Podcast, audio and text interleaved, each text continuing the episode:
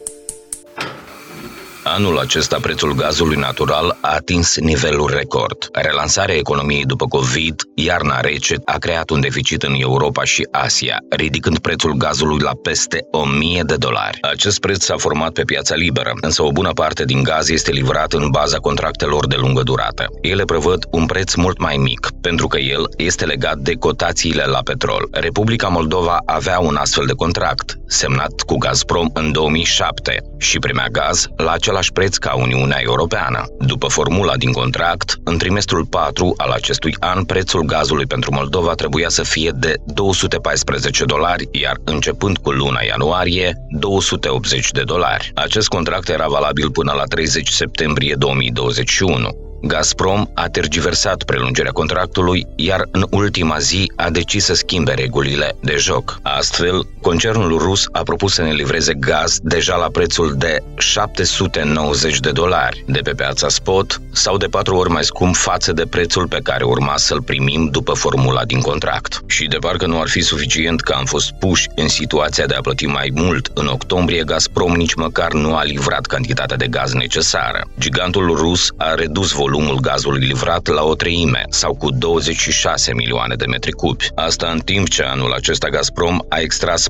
400 miliarde de metri cubi, cu 17% mai mult decât în anul trecut, iar în țările UE a exportat deja peste 150 miliarde de metri cubi. Reducerea volumului de gaz pentru Moldova cu doar 26 milioane metri cubi, care este o picătură comparativ cu volumele exportate spre UE de Gazprom, este un element de șantaj politic aplicat nu pentru prima dată de autoritățile de la Kremlin față de țările vecine.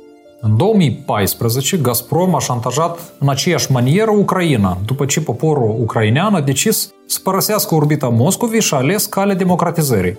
Iar președintele pro-rus Victor Yanukovych a fugit în Rusia. Atunci, în aprilie 2014, Gazprom a majorat prețul gazului pentru Ucraina de la 268 la 485 dolari aproape de două ori mai mult. La fel, Gazprom a solicitat achitarea pretinsiei datorii de 2,2 miliarde de dolari.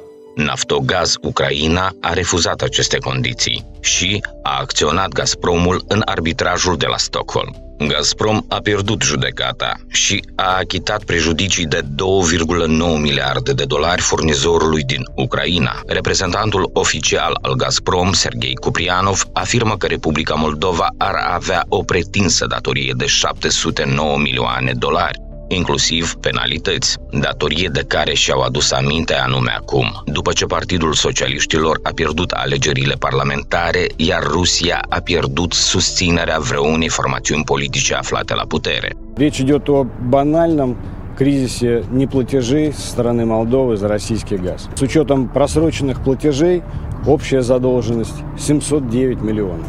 Если не будет произведена оплата за уже поставленный газ и, соответственно, не будет подписан новый контракт, то «Газпром» остановит поставки газа в Молдову.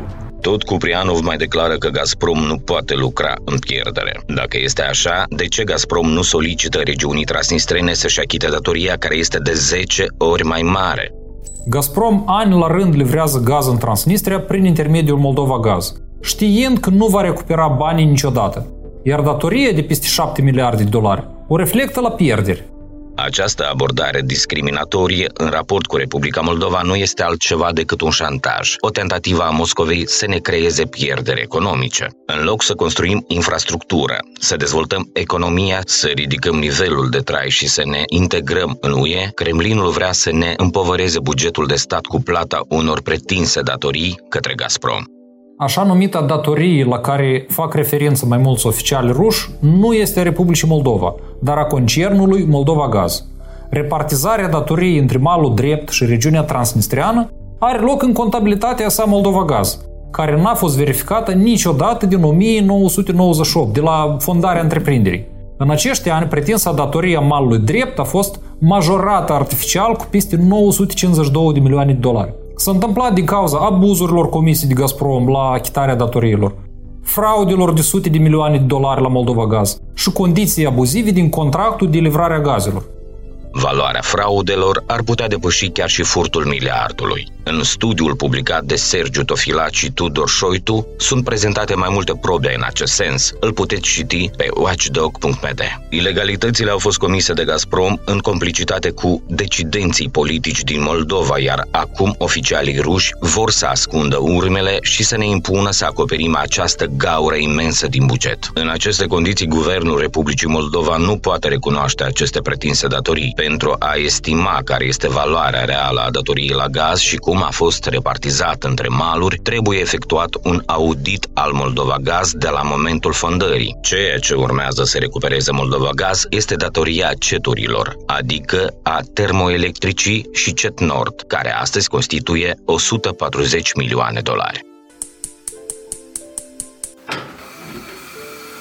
Gazprom poate înainta pretenții doar întreprinderii Moldova Gaz și nici de cum guvernului Republicii Moldova. În așa caz, Gazprom va trebui să meargă în instanțele de judecată din Moldova și să solicite aplicarea sechestrului pe patrimoniul Moldova Gaz, în care și așa deține pachetul majoritar. Republica Moldova, la rândul ei, poate merge în arbitraj internațional la care Gazprom riscă să piardă totul, dar numai după ce autoritățile vor iniția un audit la Moldova Gaz și vor investiga fraudele care au avut loc și care au fost acoperite inclusiv de Gazprom. Propagandiștii proruși de la Chișinău au încercat să ne convingă că majorarea prețului la gaz ar fi cauzat de participarea șefei statului Maia Sandu la summitul de lansare a platformei Crimea, menit să sprijine suveranitatea și integritatea teritorială a Ucrainei. Unii oficiali ruși nu au scăpat ocazia să critique această participare, amenințând Republica Moldova că asta se va răsfrânge asupra relațiilor bilaterale.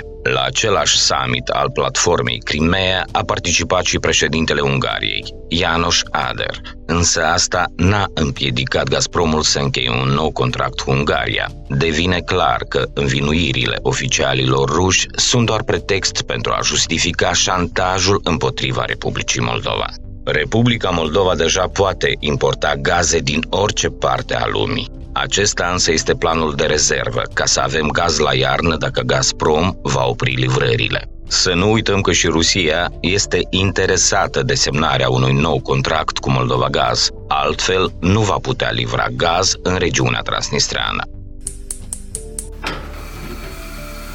În 2020 a mai avut loc o tentativă ascunsă a Rusiei să pună pe umerii noștri întreaga datorie de gaz inclusiv cele peste 7 miliarde de dolari, datoria transnistreană. Este vorba de condițiile împrumutului de 200 de milioane de euro pe care Moscova vroia să-l ofere în ajunul alegerilor prezidențiale ca să-l sprijine pe Dodon. Contractul prevedea că orice companie din Moldova putea obține credite în băncile ruse, sub garanția de stat a Rusiei, iar această datorie este convertită în datoria de stat a Moldovei. Prevederea dată făcea posibil ca Moldova Gaz să obțină credite în Rusia ca să achite întreaga datorie la gaz de aproape 8 miliarde de dolari, iar Republica Moldova se alegea cu o imensă povară financiară, care ne-ar fi legat de Rusia pentru mulți ani înainte.